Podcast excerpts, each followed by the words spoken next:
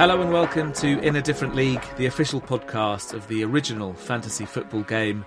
We're your hosts, me, Chris Pilau, And me, Jessy Parker Humphreys. and here's what's coming up on this week's show.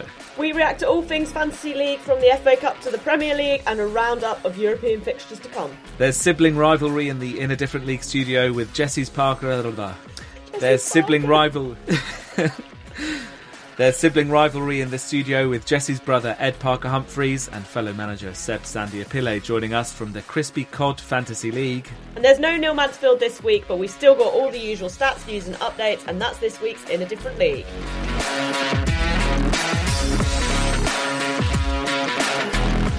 Morning, Jesse. Uh, apologies, sorry, in a very noisy recording environment.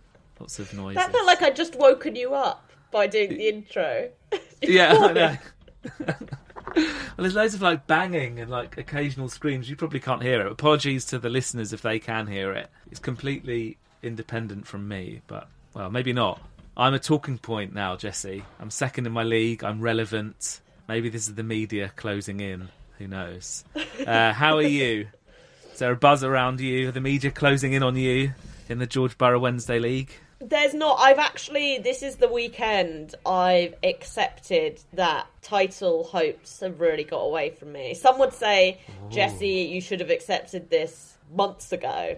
I did manage to. I said at the start of the weekend, I texted the WhatsApp group, and I said, "This is the week that I go above Emily. That I go into fourth place." And I did that.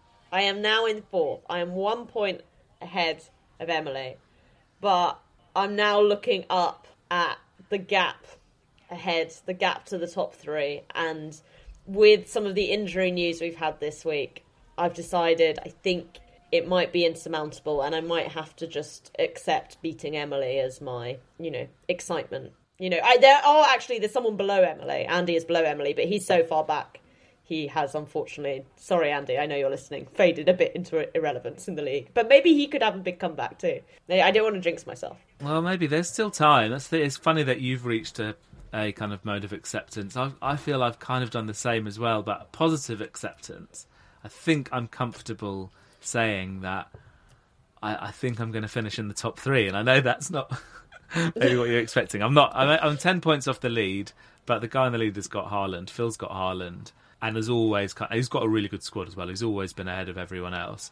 But I, I'm but the gap is kind of like forming beneath, and I think that was my aim at the start of the season to finish in the top three.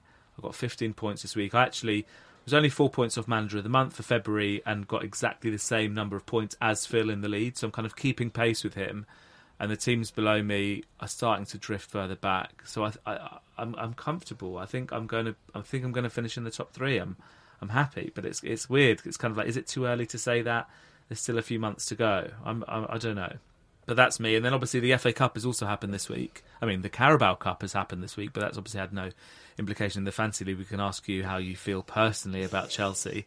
Uh, and of course, the FA Cup, which has started up again in midweek, which I'm also leading. But um, obviously, not bringing those emotions into Fantasy League land. How are you feeling after the weekend? I thought this was going to be a safe space. Emil made the mistake of texting halfway through that game, and my head was on Mars at that point, and I was like, "Got to keep your cool. This is a, a vaguely professional WhatsApp group.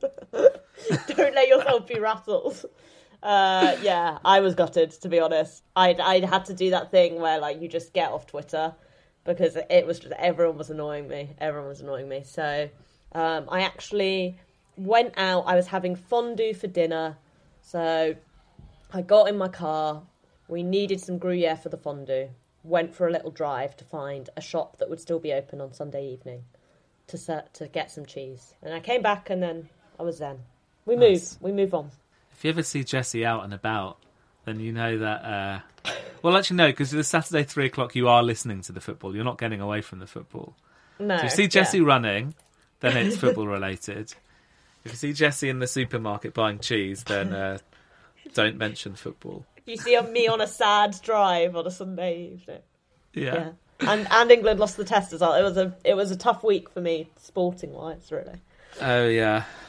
What about FA Cup? FA Cup. We, we at the time of recording, we've had a few games played already, including um, the Man City game where Haaland got 500 points. Uh, are you have you got your eyes set on silverware, or are you, kind of uh, ignoring that too? You're off to buy Gruyere every time FA Cup gets mentioned? Well, well, Chelsea haven't Chelsea haven't played obviously in the FA Cup, so maybe I meant we'll have your fantasy league. But I know you meant in my fantasy league. Uh, our FA Cup league's very close at the moment. I am bottom, but there's only seven points between first and sixth. I am a Oh, bit nice. concerned though that having I, I think my problem is Chris is this has just been a horrible weekend for me injury wise. Obviously, we know my league does not have frequent auctions. We'll have one more in April. So I am stuck with these players, but Mitoma is out for the season. Obviously, Diego Jota was, you know, someone I spent a lot on, um, who's been injured. So it just kind of feels, and Nkunku's out for another month. Nkunku's gone again. Yeah. So it just that's for me why I'm just like, wow, we're gonna have to like limp through at least April and then see what we can pick up then. But it's it's looking tough. Yeah, it's affecting a lot of managers out there, I think, uh, the injuries. But then obviously there are some who are relishing what's going on. You know, if you've got Arsenal players, Arsenal forwards at the moment, you're probably quite happy. It was a weekend where West Ham, kind of like out of nowhere, if you had Jarrod Bowen, suddenly he was back. Um, it was quite an interesting weekend, but yeah, obviously the main headline that uh, Arsenal is kind of the the opposite with Arsenal now. I find where you know the sort of regret you get for having like a let's say a Newcastle defender. It's almost now mirrored the regret to have if you don't have an Arsenal player or you don't have an Arsenal forward. It's like you're missing you are missing out on points right now. Yeah, and I mean Saka is is really pulling me pulling me along. Um, he's he's my top scorer, um, and I am pleased. I I went for him. He was he was someone who I did pick up, who I did earmark in the auction as as being like okay, because I had Odegaard last year, and I was like, oh, do I go for him again? Because he he was good. But I'm glad I sort of went all in on on Saka, um, because at the moment it does feel like Arsenal just can't stop scoring. And it's so funny when they had that like real quiet fallow period and it kind of felt like they were sort of out of the title race potentially. And ever since that Liverpool win they've just basically been banging goals in for fun although I think it will be interesting to see how the Champions League sort of affects potentially these teams as as we get a bit further into it, obviously Arsenal lost their first leg one 0 I do wonder how how much that might do Arsenal decide to prioritise the Premier League. Obviously, this is their first sort of Champions League run. If they do get past Porto, how much sort of energy do you put into those those Champions League games midweek? Because I think with Arsenal, and I don't know whether you know you feel like this, Chris. It feels like there's a very sort of clear starting eleven, and from fantasy league perspective, if you've got those players, great but there's not necessarily that sort of second string of players you get with a Manchester City, say, where you're like, oh, they're not going to play every game, but they're probably still going to pick me up quite a lot of points. Yeah, I mean with City um, and City, I I don't think we'll have that problem in Europe any, either. There are some other teams who might. You know, Aston Villa. It would be interesting to see where they start shifting their priorities. And you're right to bring up the same with Arsenal. But with City, you know, you may as well go for even going going down as far as the likes of like Oscar Bobb or even like their second keeper and sort of so so many choices in defence and in midfield who you can go for to kind of like get that second player. I've had Ben White all season and haven't really seen an opportunity to get a second player in. They don't have as big a squad and they don't have as big a squad of, of players who are playing. So you're right. You've even got that. You've either got that first eleven plus you know two or three. If you've got the likes of Leandro Trossard or whoever, but then otherwise you're, you're stuck with that FOMO. And you know, if we're looking ahead, Arsenal play. It's the final game of the weekend. We kind of go backwards here, but Arsenal are playing Sheffield United, and look, if you just assume that sort of like cliches or like commentators curse and stuff can't, can't happen, it, it really could be a question of how many goals that they do get, and you know that FOMO will only increase now in the Sheffield United game, and that feeling of not having an Arsenal player. I, I actually, I, it's not going to be enjoyable the, the the Monday night game against Sheffield United, and I would love to know out there actually if there are if there is anyone are there any fantasy league managers who have got Sheffield United defenders who are either forced to playing them? I mean, firstly, why do you still have them? Uh, but they could have some weird rule. or maybe sort of like they've got four and they have to play them or something, or maybe they're just doing it as sort of like a roulette of like this could be my big differential. I'll play a Sheff- my Sheffield United defence against against Arsenal. We'd like to hear from you if you're out there. I don't think we're going to get many people writing in. No, that feels like something we need to sort of ask Neil about because I feel like he must um, he must know, but I would be very very uh, surprised. It is interesting, you know, that it feels like at the moment, obviously, the sort of top three really pushing on. Um, and I guess the standout fixture from this weekend coming is with one of those those teams, City, playing in, in the Manchester Derby against United, obviously. Um, what do you sort of make of where United are? Because they obviously lost to Fulham. Much excitement in, in my household around that. Late Fulham winner there um, after it looked like they were going to get a draw. But again, this is one of those weird results where you're like, weren't Manchester United losing all the time? But they they were they were picking up these points. But do you think this could be a pretty brutal result? I'd be more interested actually to hear because I know we had wasn't Harry Maguire a very very popular sort of transferee in recently. I'd be intrigued to hear if people are sort of sticking with United um, defenders, and they're also an interesting team because they've got a lot of youngsters popping up, don't they? So they had um, Forson starting the game against Fulham over Antony. So they are someone, if you think, if you wanted to bet on United's weird up and down form, they're certainly a team who they probably have fantasy players you can pick up for Fantasy League.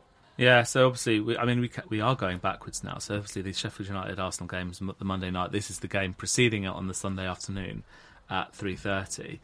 You could almost say the same thing, right? You know, predict that Arsenal are going to smash Sheffield United.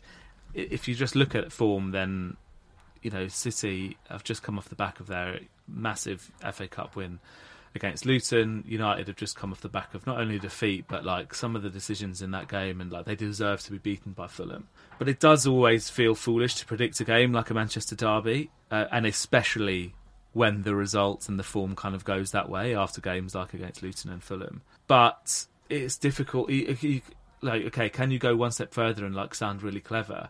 But United were just not good against Fulham. Like they invite so many shots, invited so many shots against them, which is not good if you're going to be playing Man City. And the Fulham winner, you know, played out absolutely terribly, coming from the opposite corner flag. And I was watching that on Match of the Day, and at the time of it happening, I, I really just couldn't believe it. it. Again, like another cliche, but it really just felt schoolboy. Like you, you, you, you'd be able to like pull those players aside and tell them literally what they did wrong and it's kind of I've said before how uh, fantasy league feelings can kind of mirror and reflect in the real world, and and kind of like talking about FOMO. But there, I don't think there is a lot of FOMO for these United players. With Harry Maguire, he did look like he was, you know, he kind of like really urged that equaliser that they got, and he was doing quite well going forwards. But again, he was all over the place. You kind of need your defenders to be defending, so he he was all over the place. I've got one Man United player, and that's Bruno Fernandes you know, he gets a lot of criticism, especially towards the end of games, for just sort of like lashing shots. Yeah, I remember doing that against Luton, and he's kind of a bit all over the place. And I feel like we do need to talk about him a bit because I really, he was one of my top two targets, him and Ollie Watkins coming into the season, because you know he picks up a lot of points, takes a lot of penalties. But I, uh, but I do think that Ten Hag has got him playing slightly differently, or sort of like he's he's also his frustration used to lead to better things, but doesn't so much anymore and I just don't see him breaking forward as much as I did before.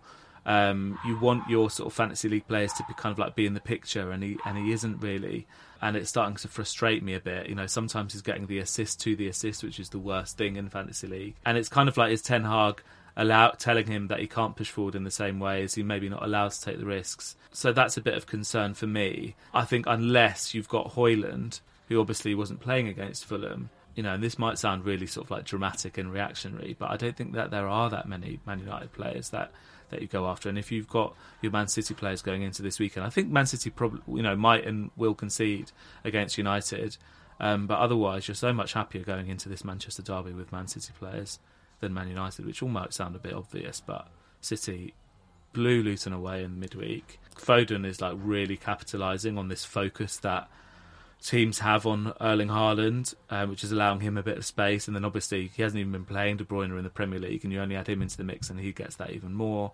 I've read the stat that Guardiola teams now scored five plus goals have scored five plus goals in a game 112 times. That's once every eight games they're going to score five plus goals. I mean, that's why, like you said about Arsenal before, that's why you're going after Man City players and loading up on Man City players. And I don't think you are with Man United.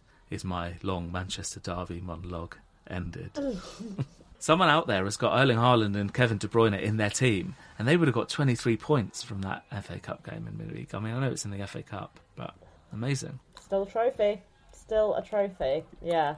Um, looking at the other fixtures, wh- where do you want to go to next? Should we carry on going Well- backwards? Well, I think we should go Um, backwards because yeah, Burnley Bournemouth is actually big. You know, there might not be a lot of Burnley players Mm. playing, but Bournemouth haven't been on this run. You said last week they haven't won a game in 2024. They still haven't. This is big for them. You also, you know, you like your underlying numbers, Jessy. It suggests that they should be winning these games. Their XG is Mm. quite high. They kind of remind me a bit of like Brighton a couple of seasons ago under Graham Potter, the season before they kind of exploded, I mean, where they just weren't scoring goals that they should. But do you have any Burnley, Bournemouth players that you're looking to kind of, or do you have any Bournemouth players that you're looking to get a result against Burnley? Is the question. No, I don't actually. I don't have it. I could think because beyond sort of Dom Solanke, the the sort of obvious name, um, Bournemouth obviously lost in the FA Cup as well, which is one of those results where you feel like it shouldn't be. If you just sort of step back, you have to remind yourself that that's like kind of a shock result, as it were, because it feels like historically you'd expect Leicester to be to be better, uh, but obviously at the moment they're in the division below. Yeah, but it is it is a big game and it is interesting. Like we we've said a lot, haven't we? Like what kind of impact can you know Burnley or Sheffield United have? Can they have any impact on these other teams who are sort of like a little bit above them, but maybe more in their their wheelhouse? It hasn't really you know come to pass, has it? Um, they're both still pretty rubbish, but obviously Everton have had this points deduction uh, taken down, so they've sort of popped up in in the table a bit more, and it does kind of make things feel just a little bit more congested, I'd say, sort of from Palace downwards. I think you know, obviously Burnley and Sheffield United are effectively gone, and it does look like Luton will be that that other team that goes down too. But I don't know. From a Palace perspective, are you like, are you looking down at all from from there? Uh, yes and no. I think that it, let- let's see if the, if a new manager bounce will continue. I mean, Palace have only played Burnley so far, and if we're still talking about Burnley against Bournemouth, Burnley is like Vincent Kompany reminds me of like even the fantasy league manager who's given up, or or, or like. Or fantasy league manager who's kind of like keeps making the same mistakes, you know, not doing the super subs, or like missing transfer or sealed bid windows, or like not learning that actually you shouldn't be playing defenders from the bottom half in your team. It's just kind of starting to get a bit annoyingly repetitive with Burnley. With those teams below Palace, I do wa- you know I, I brought up Bournemouth as well because Bournemouth's next run of like have actually got a really good run of games coming up. So Bournemouth will either suffer if they don't do something about this, or they could pick up a chain of results here, which could threaten the likes of Palace. Bournemouth are playing Burnley, Sheffield United, and Luton. Like you literally cannot ask better than that. And then within the three matches that follow, they're playing Everton and Luton again. Uh, That is a lot of points that they can pick up in those games. And but you know Bournemouth are doing really really well towards the back end of 2023, so that could suddenly be a team that threatens Palace. I think, but I don't. I think that will only just bring Palace a few places, a couple of places down if they're going to be affected and not start to pick up results. I, I, I don't think, and I said at the start how I feel quite comfortable in the top three. I, I think that Palace are going to be okay. Um, and and if we're comparing managers to fantasy league managers, Glasner just like like looks happy. He's the first Palace manager for a while that's actually kind of like got a smile on his face and is quite positive. Uh, taking it how like fantasy league managers should take fantasy league, I find. I believe But- but I would be wary. to wipe the smile off his face.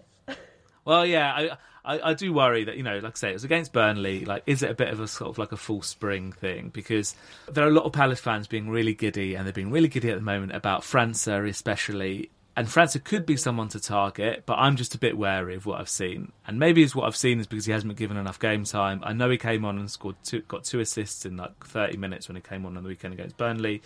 He does seem a bit. He seems slower than I thought he would be. He seems a bit indecisive poor decision maker, but obviously a lot of that can come with game time. It looks like Glasner wants to give him a chance in a way that Roy Hodgson didn't. So let's see. But so so maybe there's a question mark over him, and obviously Jordan Ayew if you don't have Jordan Ayew in your team. But Jordan Ayew isn't a traditionally high fantasy league point scoring manager. But yeah, I'd just kind of just just watch Palace for a while. Maybe by the time that your next sealed bids window comes around, Jessy, there could be a Palace player to go out. for. But I wouldn't quite Um, say it quite yet.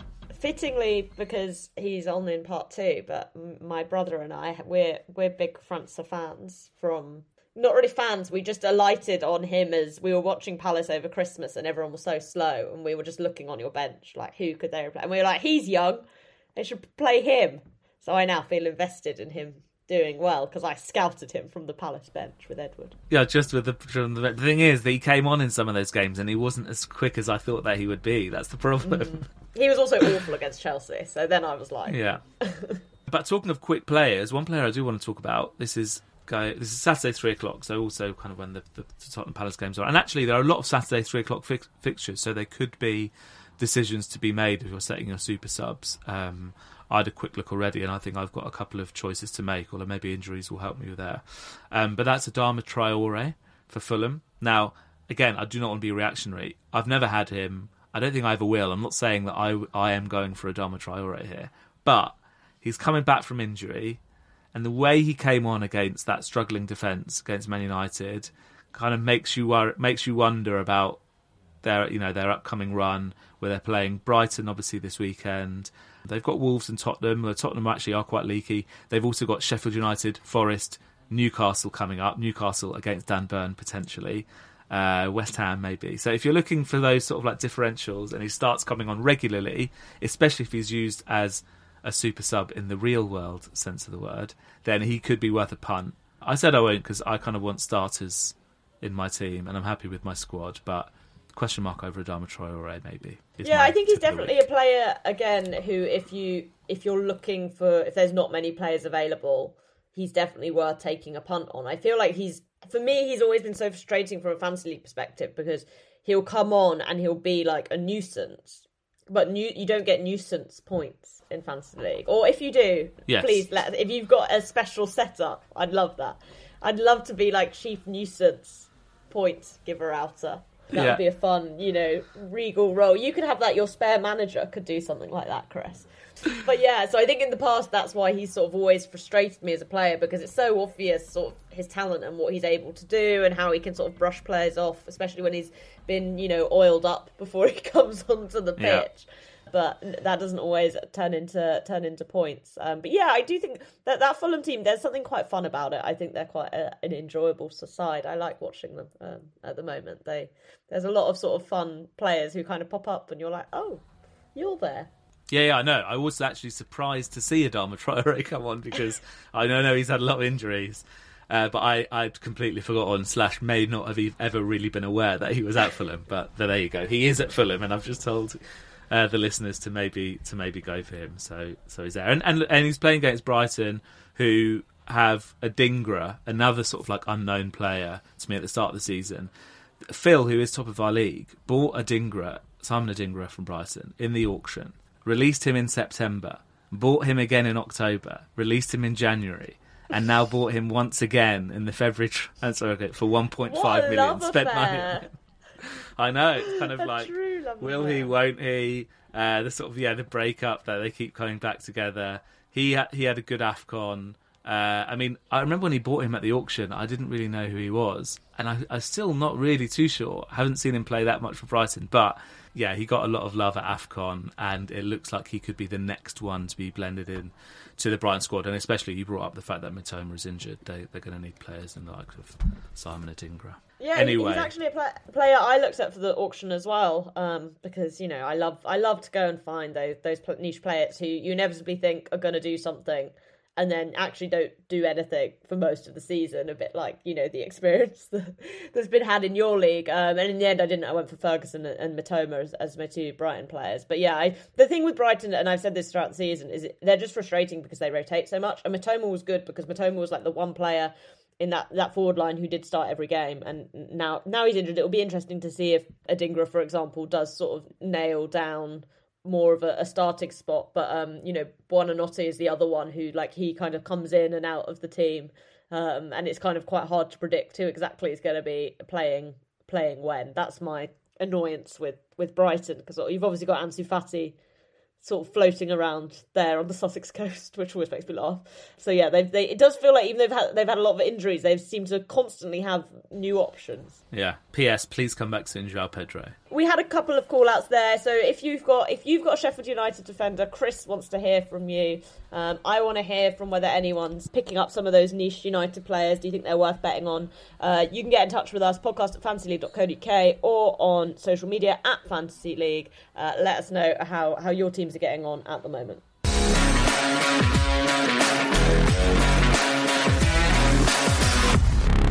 Welcome back to part two of In a Different League. And this week we are joined by a familiar face to me, at least. We are joined by Ed Parker Humphreys and Seb Sandia Pile from the Crispy Cod Fantasy League. Uh, yes, Ed is related to me. He's my brother, and this is his. I guess is it fair to say it was a, a breakaway league in a sense, Ed? Yeah, I think it was when the George Burrow Wednesday League kind of became too popular for its own good, having recruited a couple of my friends, including Seb, then more and more um, people from. So this was when we were back in secondary school.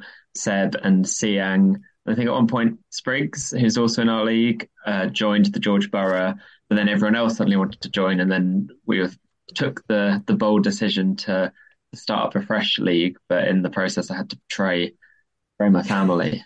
It's funny because um, when Jessy was talking about the George Burrow Wednesday League, Jessy is a self-described child prodigy of the league. so where does that? Where do you stand in the family, like the lineage of fantasy league stardom?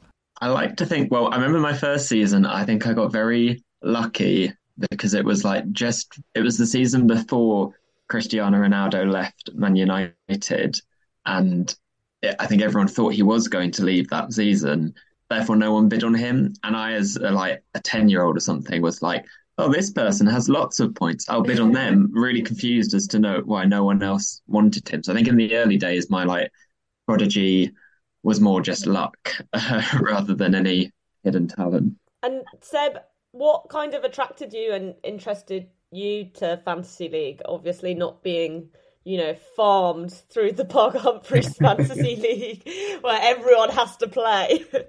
I think for me and then our group of friends at school, we were massive football nerds. This was just a, an opportunity to to make us feel like that mattered. like we used to have conversations at lunch, like, would you want your defensive midfielder to score 15 goals given the opportunity cost for your defense?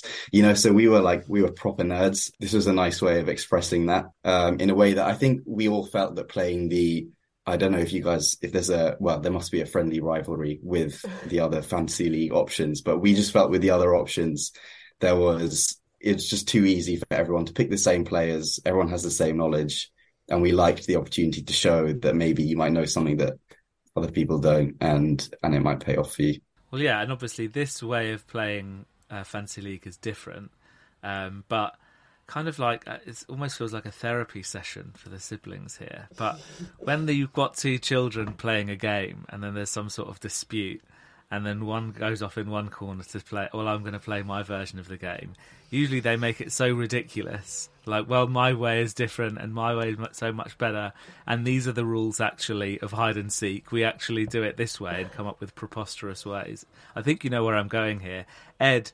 What you have done to the fantasy league version of the game. Do you want to just begin by start talking to us through some of the? Uh, I mean, they're not ridiculous; they're fascinating rules uh, that that you've um, put in place in the Crispy Cod Fantasy League. It's definitely evolved as we've gone on. We're now, I think, in must be like season seven or eight of the Crispy Cod Fantasy League. When we originally set it up, it mirrored the traditional system perfectly. And I think in the in the spectrum of traditionalists versus modernizers in our league, I think I would definitely put myself more to the traditional end. And when we have these sort of constitutional debates about the future of our league, I'm always the one slightly erring on the side of, you know, don't change it too much. But the things that we have done, and I think they've they've worked and made it more interesting in many ways. So we have a mid-season auction where so you obviously have original auction start the season as normal, 11 players. We just we got rid of subs a couple of years ago because no one could be bothered doing their super subs. Um, so we went back to like just 11. And then you have one sealed bids about a quarter of the way through. That kind of works pretty much the same. But then in like mid-season, so normally we do it on FA Cup third round weekend as like an easy midpoint just after Christmas. You have another auction where you can retain four of your players or up to four of your players. You could retain none for the price that you've paid for them already. So whether that's at the original auction or at the sealed bids. And then that comes out of your, your budget resets to, to 50 mil as we use, as it was at the start. But then you kind of have to take the money out if you want to retain them. So if I had bought Salah for 20 mil, I'd then have to spend 20 mil to retain him, but you kind of have that fixed price. And then you just go and do the auction again. So I guess the, the idea was, I think, wasn't it said that we just would make it a bit more if, if you're if you're bottom of the league and you've kind of screwed it in the first auction, this is your opportunity to kind of claw your way back in, and it kind of throws the league open a bit more at that point in the season. Yeah, and I think when we got rid of super subs, as Ed said, because we couldn't be bothered, but then we realised that once the auction happens, there's not much you can do, and we wanted a way of making it in, more interesting for longer if you're as Ed says, if you're struggling a bit, or even if you're mid-table and you think, well, at this point, the people in front of me have Haaland and Salah. What am I going to do? Um, the mid-season auction acts as a way of making it more interesting for longer. And have you seen any big sort of comebacks as a result, or does it tend to still be because I guess if you can hold, if you're, you know, if you have Salah or Haaland, you're not putting them back in. Or Ollie Watkins, by the way. or Ollie Watkins yeah, we've definitely. I think sometimes it's been less the the thing that, and I guess we'll come on to this in a sec, but the thing that you definitely don't want to do in our league is finish bottom. So I think it's really in recent seasons been about avoiding finishing bottom, and that's where the kind of the pressure in that mid-season auction always feels a bit more on whoever's languishing in sixth or seventh to try and like you know get their act together. I was I was in that position a couple of seasons ago, and I just really went back to basics in that in that mid-season auction. I wasn't trying anything too clever. I was just like, I'm going to buy a Man City defender. I'm going to buy a Liverpool defender. I just need points on the board. So yeah, we've had a couple of people who've used that as the opportunity to escape the fate of, of seventh place. Well, I think Ed deliberately set me up for this one, but I was in this position where I was languishing, as he says, last season. Surprisingly enough, Salah had been uh, released by whoever had him, and I thought, okay, there's my opportunity to like rescue my season, and I went all in on Salah, breaking our previous transfer record with a 31 million bid. So that's 31 of our 50.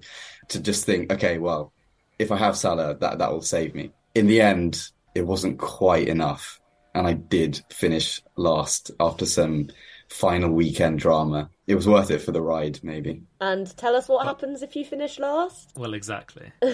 okay, yeah, I guess this this was my this was my uh, inevitable duty. So it's changed. It's changed over time. We agreed. I think when we first set up the league, we agreed that there should be a forfeit. If you if you win, we, we have a trophy actually that we engrave each year with the the winners name and the, the amount of points they scored, which is a nice perk. And but we agreed there should also be a forfeit for for coming last. Historically, there's been difficulty enforcing that that forfeit.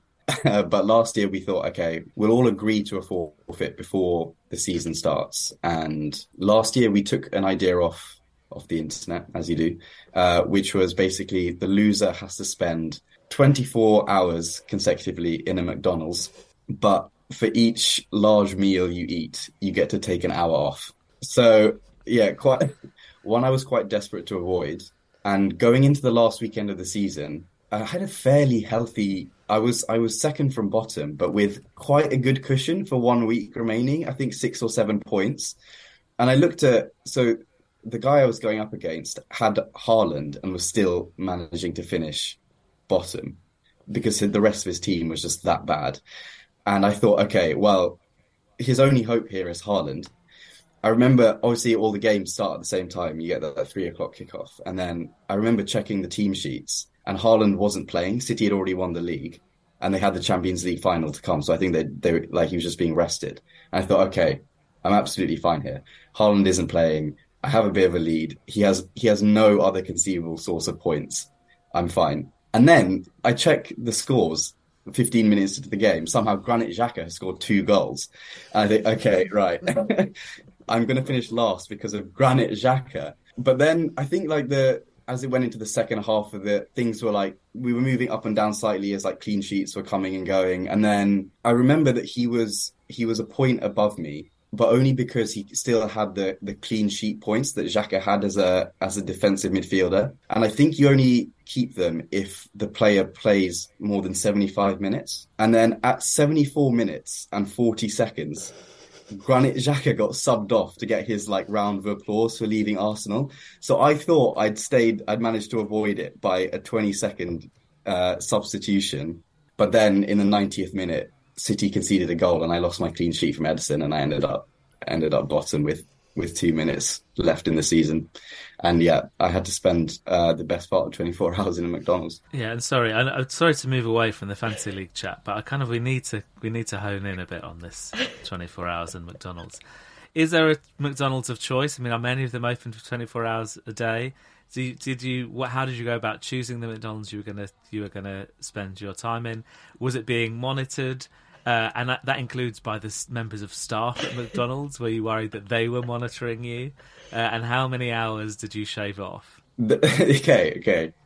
I can go. I can go through. I can relive this ordeal just for entertainment. Okay, I thought a lot about this actually. One thing I thought was I'm going to be spending long enough there. I don't want to be adding a commute to this, so I'll pick my my local.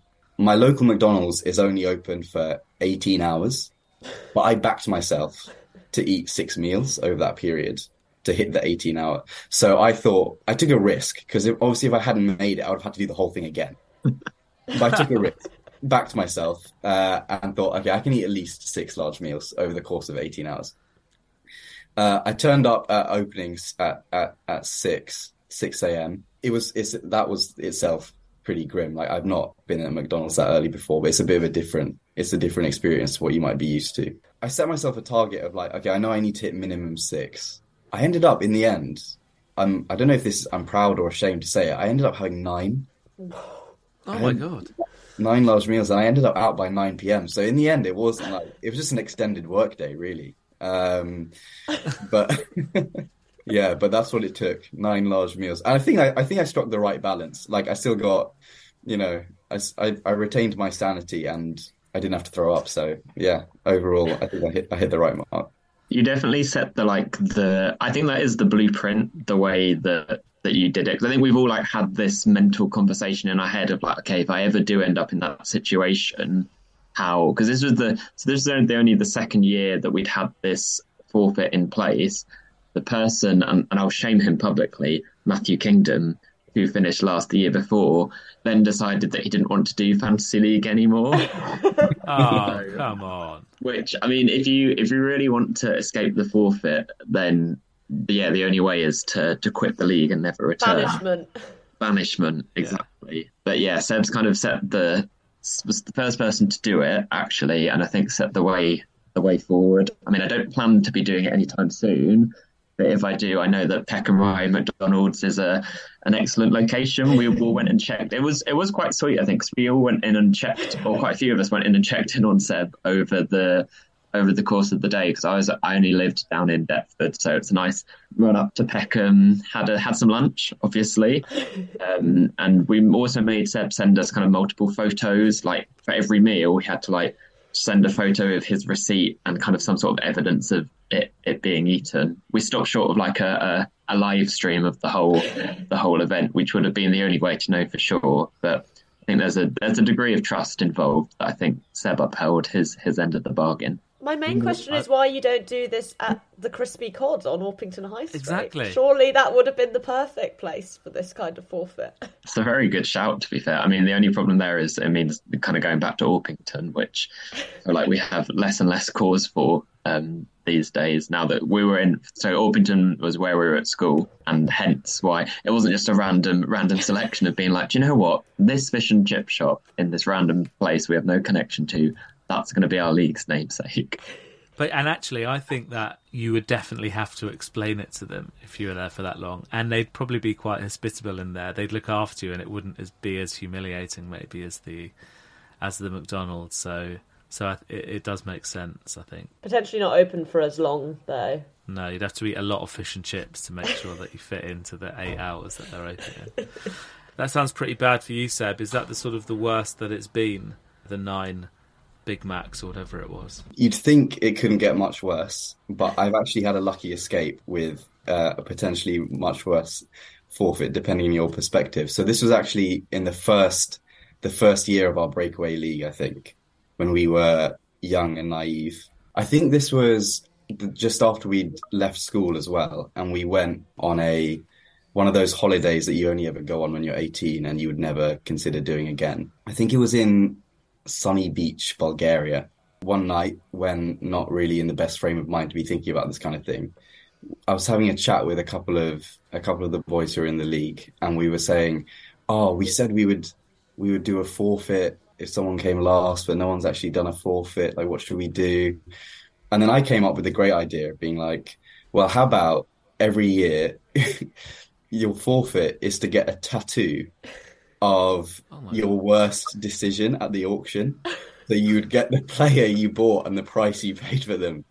And in that year, this was the year I think that um, Chelsea had like inexplicably, well, now it seems normal, but they'd like finished 10th somehow. Uh, someone at the beginning of the year had bid 17 million for Eden Hazard, and he'd gone on to score like zero goals until April. Then he got rid of him in that mid season auction, and then he went and scored four goals in the last four or five weeks. So that was by far his worst decision. He was like, oh, yeah, well, I guess I could get get Hazard 17 million tattooed on me. We all thought this was a, a, great idea and a laugh at the time. And so much so that I thought, okay, well, why don't we all get tattoos in solidarity? So we all like ran off to this tattoo parlor to get fancy football tattoos. I think I was going to get Matej Vydra tattooed on me. As we got there, I had this this moment of realization, and I was like, "No, guys, we can't do this. Like, this is this is life ruining please, please, let's not do this. But he was already so he was so up for it. He was like, "No, what are you talking about? This is the best idea you ever had." And I, at this point, I, I have to admit, I was I was breaking down. I was I was in tears. I was like, "No, you can't let me ruin your life like this." Running out of the tattoo parlor, and then the rest of my friends come and find me outside this tattoo parlor. Like, what's what's wrong? what? and um, I'm like, oh, I think I've I've ruined I've ruined his life. He's he's gonna. I don't want to name him in case his employer is listening, but um, I'll name him. He's, he's, gonna go and get a, he's gonna go and get an Eden Hazard tattooed on his hip, and they're like, no, no, there's no way he, he would have actually done it. Let's let's go in, and I go in, and he's sporting this massive grin, and then he's he pulls down he pulls down his shorts, and he's got Eden Hazard 17 million tattooed on his hip. Oh so, um, so by I, comparison, I, gonna... I, feel I feel lucky to have got away with a, a trip to McDonald's. I was going to say you could get away with it maybe if it was sort of like just Hazard and seventeen, and it almost makes it. I don't know. You could do some. Well, I say you can only because I'm thinking that my equivalent would be having to have Pierre Emerick Aubameyang 23 million, uh, which you wouldn't be able to. That's a long one as well. long name, all across your chest. you'd have to have that. Yeah, but that's extraordinary. I also like the fact that you didn't want to name him just in case having Eden Hazard 17 million is a sackable offence. To be honest, it, it may well be. Yeah, in a lot of companies out there. That's extraordinary. And it's not the only uh, rule that you've got. Um, obviously, you spoke about the sort of. It's kind of almost like a wild card equivalent what you do in January, but obviously a much better version. You know, we're not going to compare to to FPL right here. Um, but there's something else that you do, and and most um, the traditional way of playing fantasy league is that you've got a two per club maximum rule.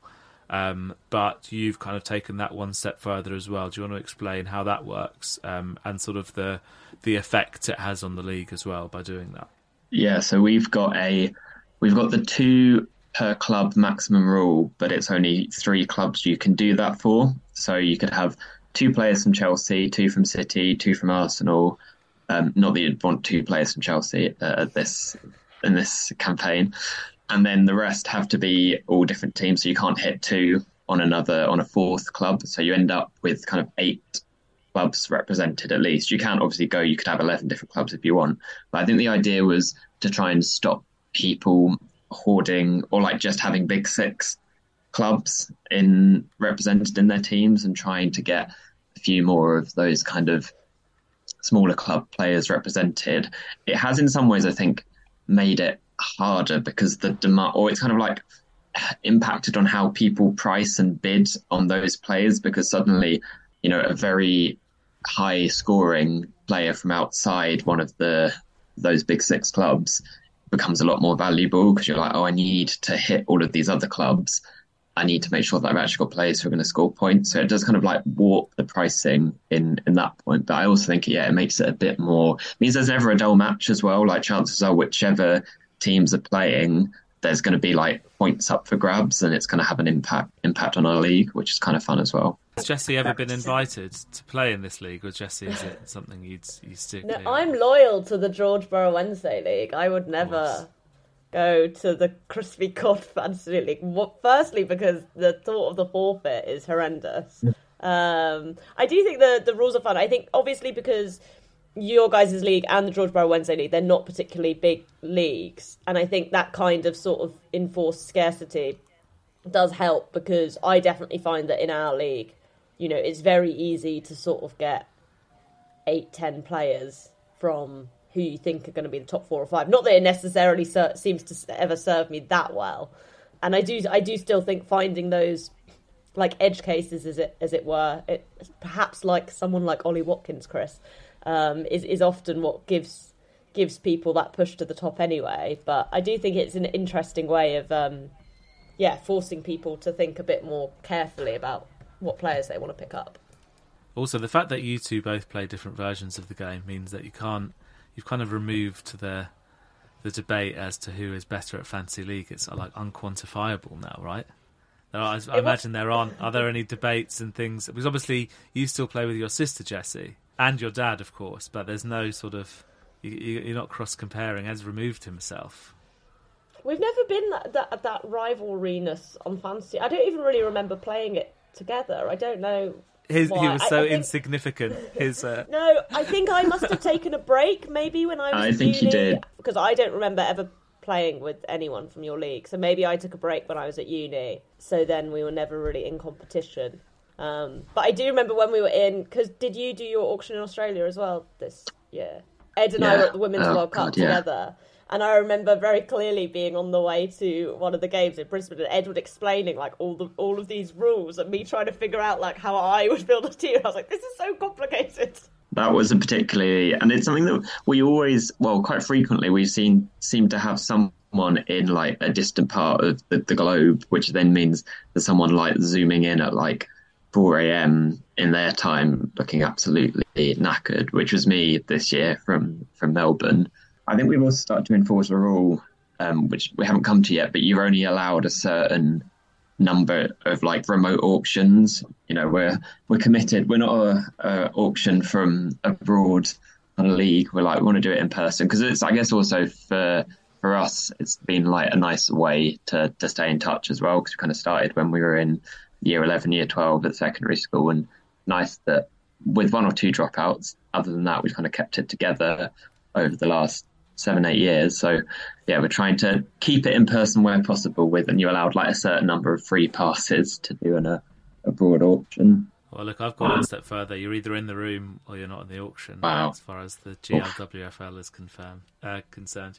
So, uh, Seb, Ed, are either of you in contention of uh, of 24 hours of McDonald's, or are you both kind of safe with a few of the months left to go in the season?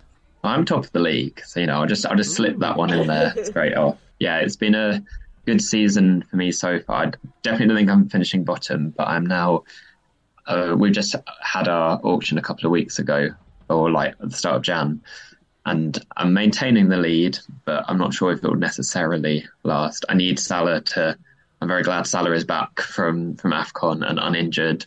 Um, but then obviously that comes into a bit of contrast with my wanting Arsenal to win the league. So I need Liverpool to draw lots of games 4-4 over the next kind of four or five months. I'm comfortably mid-table. It's not even it's not even crossed my mind. But uh, who the person who's it's a Haaland curse because the team in last again has Haaland. So if he picks up, it's all up. It's all up in the air again.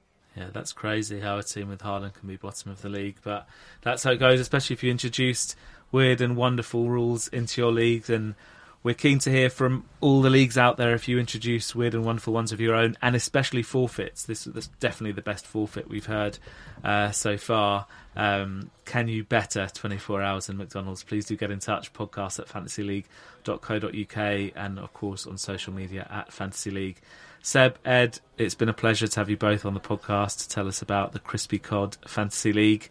And to all our listeners, we will see you in part three.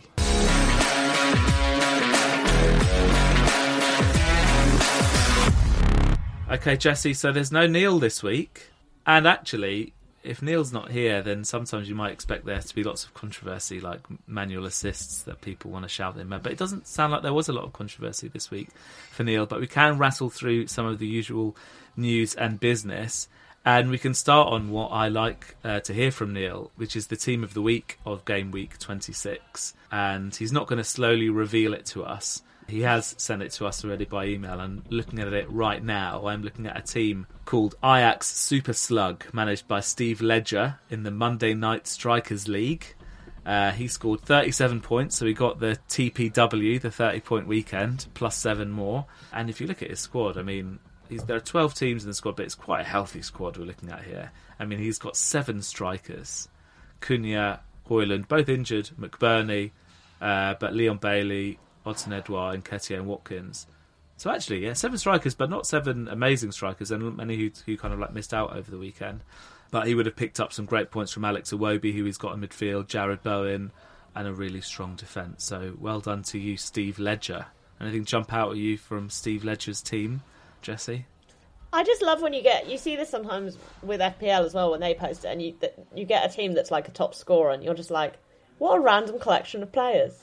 But you yeah. know, one week it will really work for you at some point in the season. That's how, kind of how I feel looking at this team. This is such a random collection of players. Um, I will say, Cunha, I would not have put Cunha on as many points as he was on if you'd asked me to guess how many points he'd racked up over the course of the season. Yeah, he got quite a few, especially in the last few. I mean, as a Cunha owner, I know this very well. Um, he was he was silently picking them up, but then really in the last few weeks before his injury, he really started to hit some form. But he could be coming back from injury uh, quite soon. Uh, fingers crossed. So yeah, well done, Steve Ledger. Get in touch with the podcast and let us know all about the Monday Night Strikers League. Uh, we'd love to hear about it. Um, the other thing that Neil usually does is uh, the little quiz on most popular transfers, and he has sent the spreadsheet, which I've just opened up, and I cannot decipher it. like me, it's just numbers. Well, I've clicked to a summary table on the bottom tab, Chris. Oh, and yeah, we can see the transfers in and out. And I feel very powerful right now because normally, sort of, Neil will just tease us, get us to guess. But now I can see who everyone's transferring in and out. And there are some people I'm like, why were they still in your team?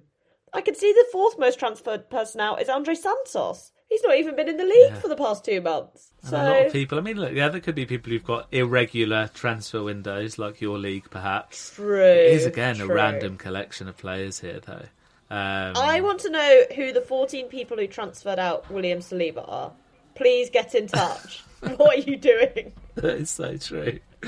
That is really true. Who else have we got here? Well, so look, transfers in is always going to be reactionary and it's weird, right? Because like Muniz from Fulham is obviously the most transferred in player. I get it. The likes of Callum Hudson-Odoi started doing well. We spoke about him on the pod. People listen to us. Great, sure, I get it.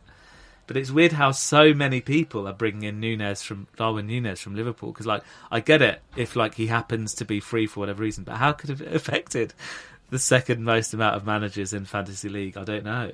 Like, how is he not existing in your league already? I guess maybe if you've got really regular transfer windows, people just when people drop players as soon as they're unavailable or injured. Maybe maybe if you've got a weekly transfer window, some people will just like he's not playing this weekend. I want to get someone else in for this weekend specifically because he had the League Cup, and now then other people have snapped him up. Maybe that's the logic. Yeah, there. maybe.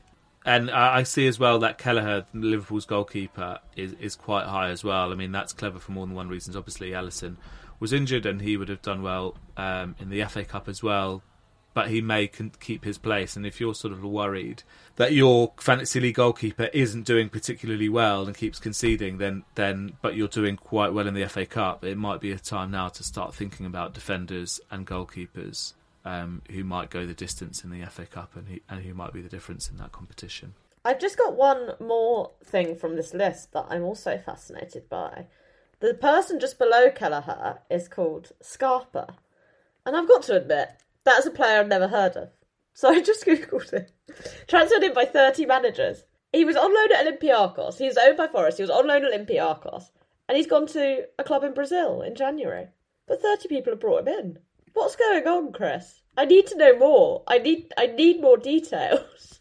I understand why Neil couldn't give us this power before because I feel like I've looked into like I don't know, like a looking glass, and I, I might never get out from scrolling through this funny spreadsheet.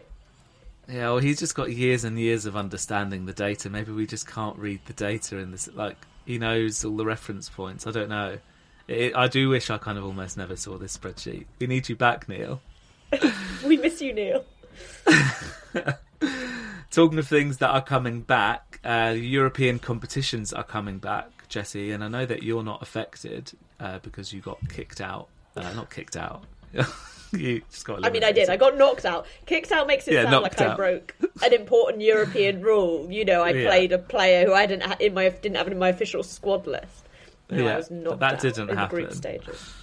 But those of you who do have European fixtures taking place, you'll see that those are starting to happen now as of next week. Uh, so in the Champions League as of the 5th of March. So it won't be affecting this current uh, weekend. Uh, but I've had a look in ours, and Reese Harris, who won our league uh, by some distance last year, um, but now finds himself second bottom in the league and, and doing his best to, to try and uh, not get sacked at the end of the season. He's been doing quite well in the Champions League. He won his group, and he is playing James Fairhead. Team Jimmy is his team in the Champions League next round. So if that's you, I want to hear from you, James Fairhead, or I want to hear your trash talk to Reese, which I'll hand deliver to him personally. And if you don't give me the trash talk, I will deliver the trash talk back from Reese on next week's pod. So if you're out there, James Fairhead, please do get in touch with the podcast. Uh, do you have any playing in yours? It wasn't your sister still in, in Europe? Yeah, my sister is still going strong in the Europa League. Uh, she is up against Dave Kinghorn of More Chips please in her match. And obviously, we did famously have one of her opponents from the group stage on the pod already. So, yeah, Dave, if you're sure. out there, you can get in touch for any trash talking for Emily. Uh, and and uh, there might be some teams that are affected by um, obviously by the, the, amount of numbers that are left playing in Europe. I know that our Europa League um, representative Johnny Stuffins is not in the first round, he's he's been awarded a bye for the for the first round of the knockout phase, and then um, I'm sure he'll be back in a couple of weeks. So keep an eye on that, and it's kind of yeah, you survive a bit longer if you get your bye, I suppose. Um, but yeah, plenty to look forward to. It's, it's I, I pitched it as a really big month in our league because of that. You know, we've got the return of Europe, we've got the return of the FA Cup, which has hap- you know happened already by the time you listen to this podcast. Uh, the head-to-head league is, is hotting up in ours, so sort of all the competitions are at play as we start to enter the business end of the season. I'll see if I can finish in the top three. We'll see if Jessy can can have a happy end to your season, Jessy, and as to all you out I'm above well. Emily, I'll be happy. That's the target. Um, but all right, thank you uh, for this week, Jessy, and thank you, of course, as always, to producer Simon and to Ed and Seb from part two. Uh, we'll see you on the podcast next week where Neil will also be back. Thanks very much.